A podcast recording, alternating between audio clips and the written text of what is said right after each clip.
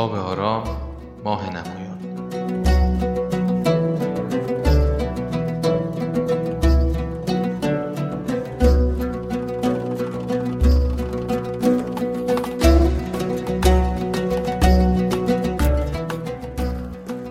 بعد از سالها مراقبه انفرادی عمیق در جنگل شاگرد برای گزارش از پیشرفتش نزد استاد خود بازگشت.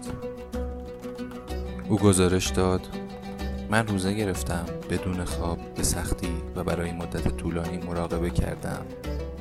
حالا می توانم روی آب راه بروم. استاد پاسخ داد چه اطلاف وقتی؟ وقتی یک قایق کاملا خوب در نزدیکی وجود دارد.